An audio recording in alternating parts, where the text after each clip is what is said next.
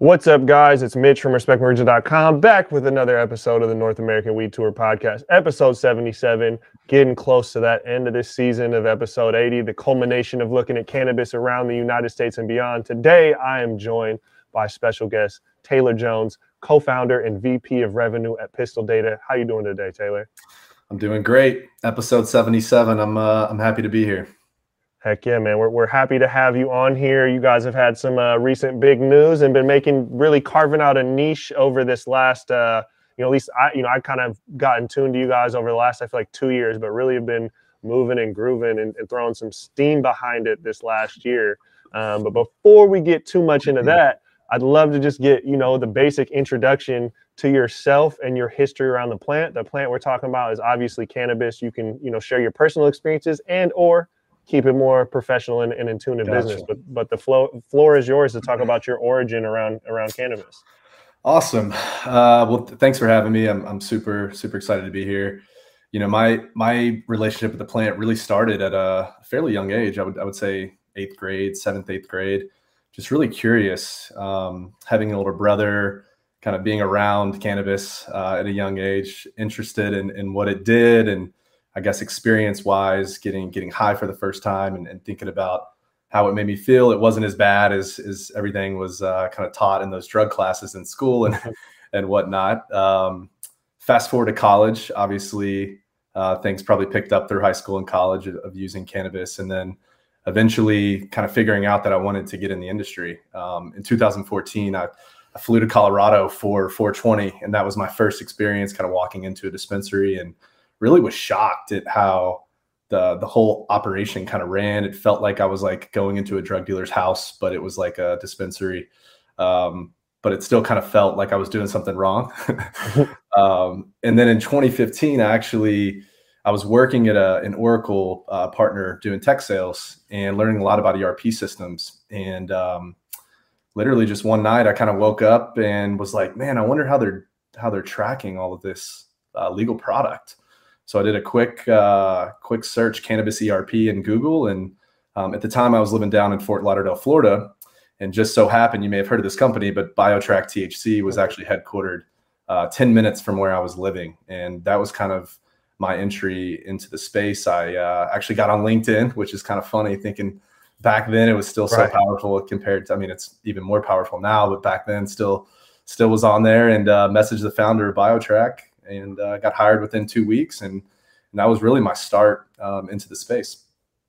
That, that's awesome, man. And I know you've you've made some. You've been in a couple different areas, a lot within the, the, the tech side. But what are some of these yeah. er- other areas and companies you've worked with in the cannabis space? Yeah, yeah. So I, I was at BioTrack from uh, 2015 to 2017. Um, after about six months at BioTrack in in Florida, really realized that I needed to get into a legal market at the time to uh, to network, you know, meet people and kind of see what other opportunities were out there.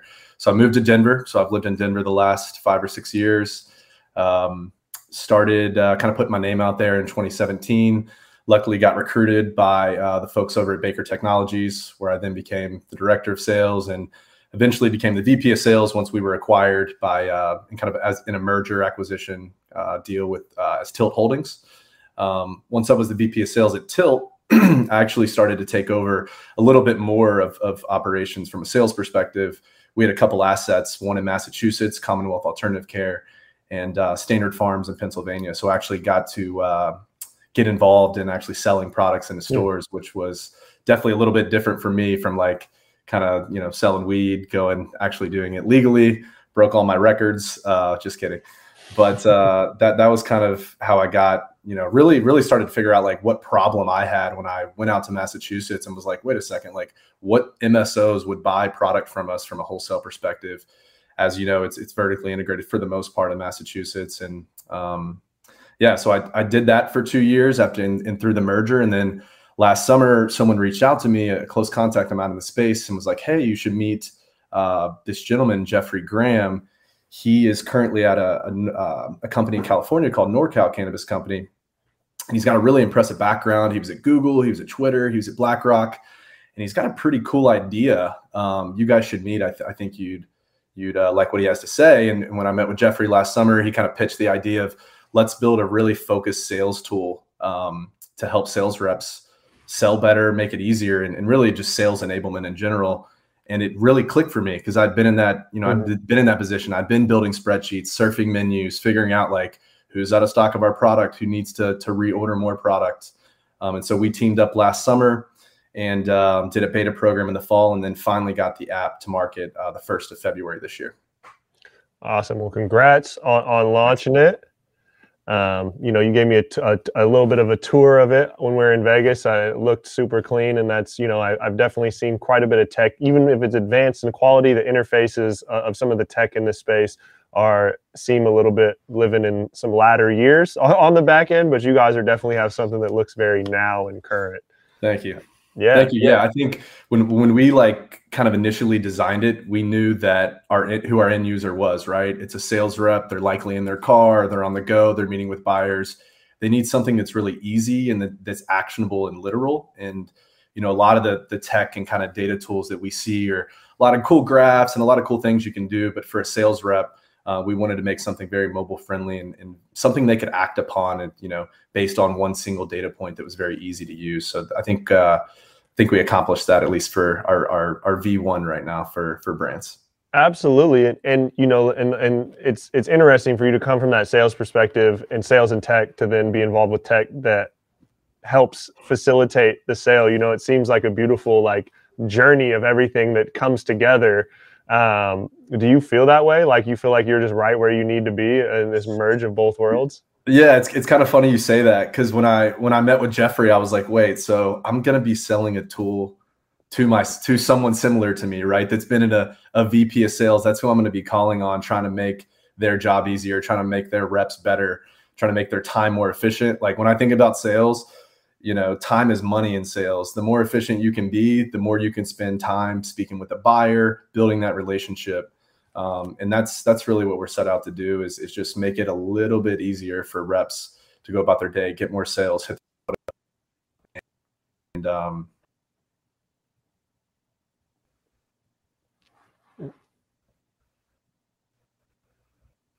Nope, I lost you for half a second. You still there? Yeah. Can you hear me? Okay yeah, I think it just lost dropped for half a second. But no, no, that that that makes complete sense, and and I love looking at that because you know I'm not a sales guy, but part of my my livelihood in making my company work uh, requires me to do sales, and I've done, uh, you know, a lot of clients I work with, the sales force, the marketing and strategy we, we we come up with is very much in alignment with the sales force, and so I very much understand going through Excel and Google and business cards to build out your database, and then cross reference for uh, where is our products at? Have we reached out to this person before?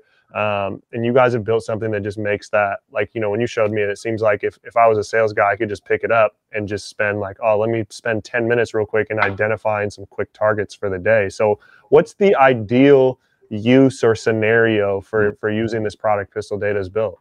Yeah totally. So kind of you know sales enablement means a lot. Um, from a you know it could be a crm it's, it's really making the process more efficient, sell more effectively. That that's kind of the definition of sales. So it can mean a couple different things. When I think about what our tool does, it's really about you know identifying a better prospect. So you know most CRMs for sales teams at cannabis brands list of stores that they're not in, of course. But prospecting is hard in cannabis. There's a lot of things moving. Brands are coming on and off the shelf.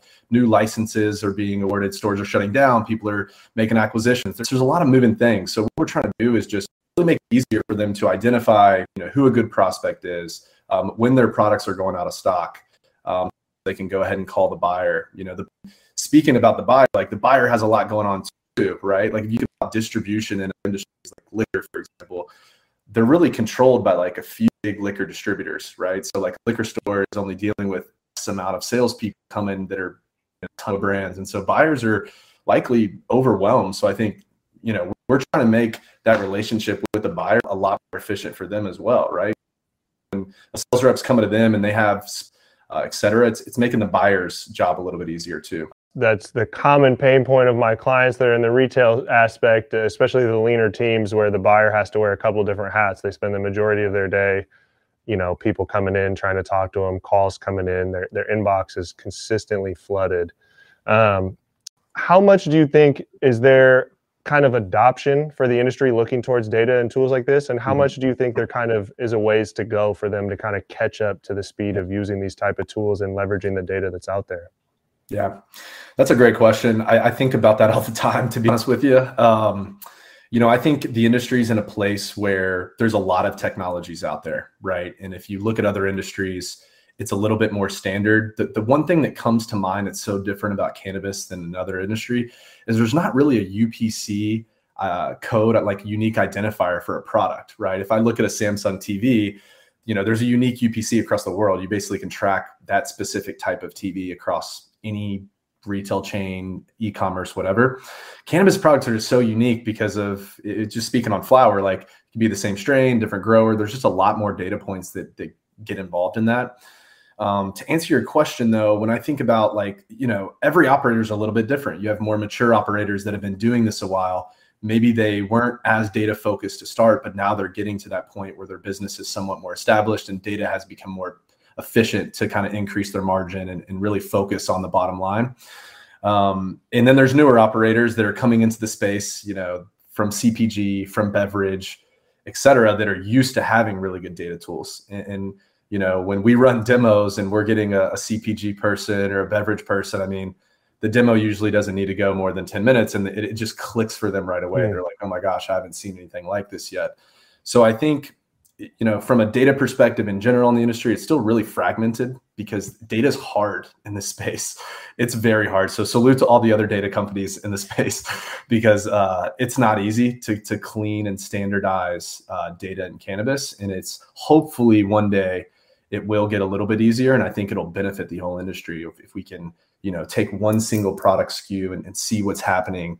Mm. um, not just from like a state compliance perspective like Metrc, but like all the way to the consumer who's buying that product all the way through and and really have better access to that because i think that's that's one thing that is lacking. And, and at the end of the day like every company you know every company in cannabis is is a startup. I've said it before i'll say it again. Like it's it's almost like we're we're in this like weird startup world of like our clients are startups, we're a startup, their clients, you know, everybody's trying to figure it out. And so, um, you know, I, I, salute any company that's that's trying to do and, and help the industry kind of fix the data issues that we have.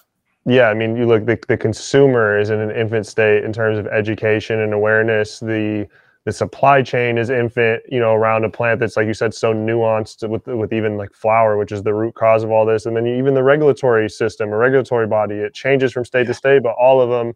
I live in Washington. We're one of the most advanced. We're only like six years deep in the game, which is pretty, you know, pretty new. And I'll tell you, like, you know, they're still finding new ways to fuck things up every single day. You know, but it's a it's a difficult task. That's and, you absolutely hit it right because there's so many SKUs and there's so many nuanced changes between SKUs.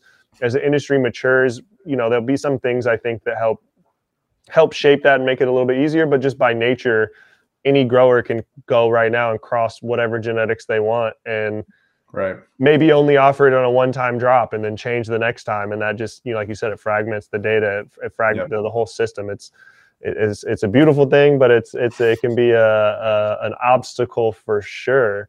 Mm-hmm. Um, and that's what and that was one of the questions I had is like, what are some of the obstacles beyond what we just talked about? The obstacles in collecting data in this space. Is it just the fragmentation, or does it go a little yeah. bit deeper than that?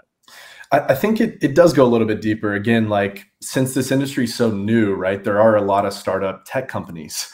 So like even just usage on like what point of sale people use or what e-commerce they use, like it is pretty fragmented that's starting to change. Like I said, I was selling BioTrack's point of sale in 2015, where people would call and it was like me versus MJ Freeway, and that was it. Um, it's a good time to be a sales guy back then. Um, and then the and then Greenbits came, and then Leaf Logix came, and then 50 plus other point of sales came, and it happened in a very short span of time. And I think consolidation is already happening. You look at like the Dutchie roll up. You look at some of these other acquisitions that are happening, and, and I can I you know I would bet that that's going to continue to happen. Um, I think consolidation from a data perspective actually is likely a good thing because there is going to be a little bit more standardization from data. You know, back back in 2015, you know, people really weren't using like e-commerce. Like mm-hmm. buying online really wasn't a thing. It was kind of a thing. Like people use Weedmaps basically to find dispensaries and look at their menus, but not actually place orders. Um, and at the time, BioTrack, when I was there, we didn't even have an API. So like we weren't pushing data anywhere. And I think, um, you know, as APIs get better, companies become more mature. You're starting to see really good talent enter the cannabis tech space, where like I still think it's not officially like the doors wide open for like really talented people in Silicon Valley to start to enter where it's, you know, it wouldn't ruin their career if they decide it's not for them. There still is that taboo and that stigma that is like, is very, very real, um, even today. So, like, for example, our Instagram got shut down three weeks ago. I just got it back on today, you know, mm. we're a tech company, we're a data company. Um, so we're, you know, I think there's a lot of red tape in the space. And when I see red tape, all I see is opportunity because anyone and any company who's willing to get around that red tape and work a little bit harder is has an advantage over everyone who's sitting on the sidelines, kind of waiting to uh, to jump in. Absolutely, I, I feel the same way. You know, even even with the common Instagram's a pain in the ass out here, but as a marketer, I I love it. You know, I love it. I personally enjoy. I welcome more challenges, man, because yeah. it just forces me to be more creative. But and it forces me to be more creative where I feel like others are just stagnant and complaining. And so I personally enjoy it, but um, I know many others don't. But Instagram is a pain in the ass. I'll, I'll, have to admit that. Um, on this on this talk of consolidation, you know, it's, it's, inevitable that we're you know moving towards a federal declassification or federal legalization. Um, where where do you kind of see just the shift of this industry and and mm-hmm. you know conglomerates starting to come up, acquisitions are starting to increase. Where where do you kind of see the next three to five years of the space? Do you think it's yeah. uh, a little too forward thinking to think that we'll see federal legalization in that time period, or you think we're a little bit longer? That's the that's the magic question. Yeah. Um, you know the the way I my hope is that the first thing that the federal government does is how about we just focus on getting all the 40,000 plus non-violent marijuana convictions and anyone on parole that was affected by that? Let's focus on them first mm. um, and get them out of prison because i think that's that's that's got to just be first in my in my mind. When i think about federal legalization there's a lot of like what ifs that could happen.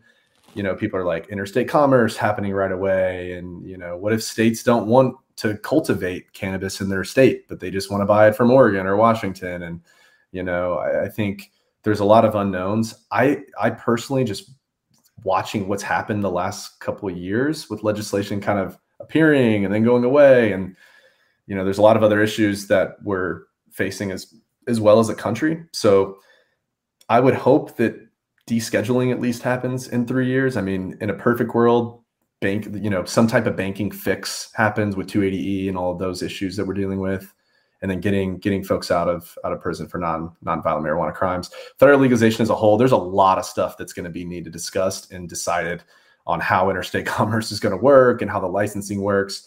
You know, selfishly as a as a tech small startup tech company, at least at this point, you know, the longer the longer there's a window of opportunity for companies like ours as far as when bigger companies come in like the hmm. microsofts the oracles the facebooks amazons et cetera so personally, for me, the more time we can have to develop our business, um, the better off we'll be. I, man, I, I, I can uh, associate that feeling as well. Uh, you know, little guy, little guys got to grind it out while while that window is there because it's not the the window is it's not going to be a sweet. It's not going to be a sweet year in a couple yeah. years. Um, and then you know, obviously, some of these markets like the West Coast is is the most mature. Although California is the newest state on the West Coast to have an adult use and, and recreational cannabis, it is probably the most mature and most competitive just due to the accessibility of cannabis and the culture um, existing much stronger and longer than any of these other states. Do you find it like having conversations around your guys' tools? Do you feel like they're mm-hmm. easier in some of these more competitive states, or do you feel like it's more so in emerging markets? Yeah, that's that's a great question. Um, you know, currently right now our app is only in California and Colorado, so I can't really speak Got too you. much to it you know, part of um, our 2022 plans is is to take Pistil into um, uh, 13 more states. So the, the goal is to be in 15 by the end of 22, and we've got a, a pretty strong roadmap for Q1, Q2 to, to knock a lot of those out. Just what I know about the markets, you know, I think I think there's applications for it in in any type of state. You know, in a multi in a in a vertically integrated state, where like MSOs dominate the market, like in Illinois for right now, until they issue all those licenses that are that are pending. Um, I think just the use cases could change a little bit, where like you might not have as many prospects within the app, but out of mm-hmm. stocks are the most important thing that, that you're using. And as far as staying on the shelf and pricing and average pricing and things like that, that really need to be looked at because it is very competitive. Um, but we we uh, we launched in California not not just because Jeffrey's in, in San Francisco area, but more along the lines of like, in my belief as well, is like if you can win in California, you can win in any any market. And I, I truly believe that. I, I, still think it holds true today from, from a tech perspective and a brand perspective because California is tough. Standards are higher. You know, it's the largest market in the world, and that's never going to change. And the history of it will never change. OGs market that have seen all the different data tools and all different types of stuff. So we, uh, you know, that that was our kind of our our initial game plan was like, all right, let's go into California. If we can win here, um, all easier for us essentially. Which is an interesting approach because most people see California and put their uh, tail between their legs and, and run to somewhere else. So, applaud you guys for taking that on. But you're, I mean, you're absolutely right. California is the is the epicenter of cannabis culture, breeding, education. It's also, you know, the tech epicenter, celebrity money. You know, it's it's there's a lot of contributing variables that make it competitive in a lot of different ways throughout the supply chain. Um, how do you see like the intersection around tech and business, like intersecting with culture? Like, do you see a, a happy point where those two exist together? Yeah, I do. I do. Like, you know, we've onboarded over 600 sales reps and we have the OG reps that have been doing the pre-legalization. We've got the you know the liquor distributor reps that just got into cannabis, and I think if you can make it easy for people and you can make a tool that helps their job better and make their lives easier, people will adopt to that. I think, and we've kind of proven that a little bit with all the you know the the legacy kind of cannabis sales reps that have been doing this a long time that have all the relationships with buyers. They see a value out of it and think it's cool, mm-hmm. you know. So like, there, there's definitely going to be an overlap. I think the more the more tech that get that kind of keeps evolving and, and we're listening to customers, you know, that and the users on kind of what would what would they like, you know. I think that's um that's something that we're we're always focusing on is like how can we make this experience better for them? How can we make their job easier? How can we make you know them fall in love with our product that it becomes something that they want to use and they use it every single day and and and go forward. So I, I definitely think there's going to be a crossing path for that even with other types of tools too. Like you think you know point of sale systems are getting better you know like when i was selling biotrack everybody hated us. Yeah. um, we were just you know we were trying our best at the time and i uh, I mean, every every tech has in has gotten a lot better if you look from like the last six years, and there's almost this like new wave of tech companies, more capital being poured in, and better talent coming in. There's there's a lot of things that are changing. That's that's really exciting. Helping elevate that for sure. And the more you know, my my personal opinion, the more the the culture and the legacy you know, and the business world and, and existing, you know, experience from existing verticals and just building business tech start to collide, that's when this whole this whole industry is going to lift up um, and, and both both parts are equally important in that. Um, but speaking of capital, obviously you guys, you know, did a little bit of a raise this this year um, that was recently announced. Kind of what what what was some of the things that went into that, and and mm-hmm. you know, you I there might be some things you can't say, but but what was kind of the basis of of that, and why you guys chose the partner you chose? Yeah, yeah. So um, let's see, the first week of November, we closed our, our seed round. Uh, it was $6.5 million, led by Casa Verde Capital. Um, you know, I, I, think during the process of raising money, if you've ever done it, it's it's a it's a pretty pretty intense process. You know, you got you're you're put you put together your deck, all the different data rooms, all the information, and, and you're really opening up the business, and and you got to really have all your your T's crossed and you know your I's dotted. And I think you know, we we chose Casa uh, essentially because we we thought they were the best partner. They they saw our vision, we shared values, we love their portfolio of companies, and um, speaking with other founders who they've invested in, you know, it's it's obviously amazing things to say about them. Casa's had a had a pretty pretty solid track record of uh, companies that they've injected some cash into. Um, definitely one of the more impressive for me. I'm not even a finance guy. I, I, this industry has helped me learn a little bit more about that. But when you look at their portfolio, you know they be swinging and, and they, they don't miss very often. Um, but for a lot for a lot of people out there that don't understand the raise part, right? Like I, I come from the music industry and like, you know, someone signs a deal, they get a million dollar advance or whatever, and everyone's like, oh, they made it. But anyone that you know in that position is like, nah, the real work starts then, right? And so how do you feel like yeah. at this point of getting this cash, like sure, it's a mm-hmm. celebration, mm-hmm. people believe in the vision that you can help take it to the next level, but yeah. you envision it the same way? Like now, now the work starts on a different scale.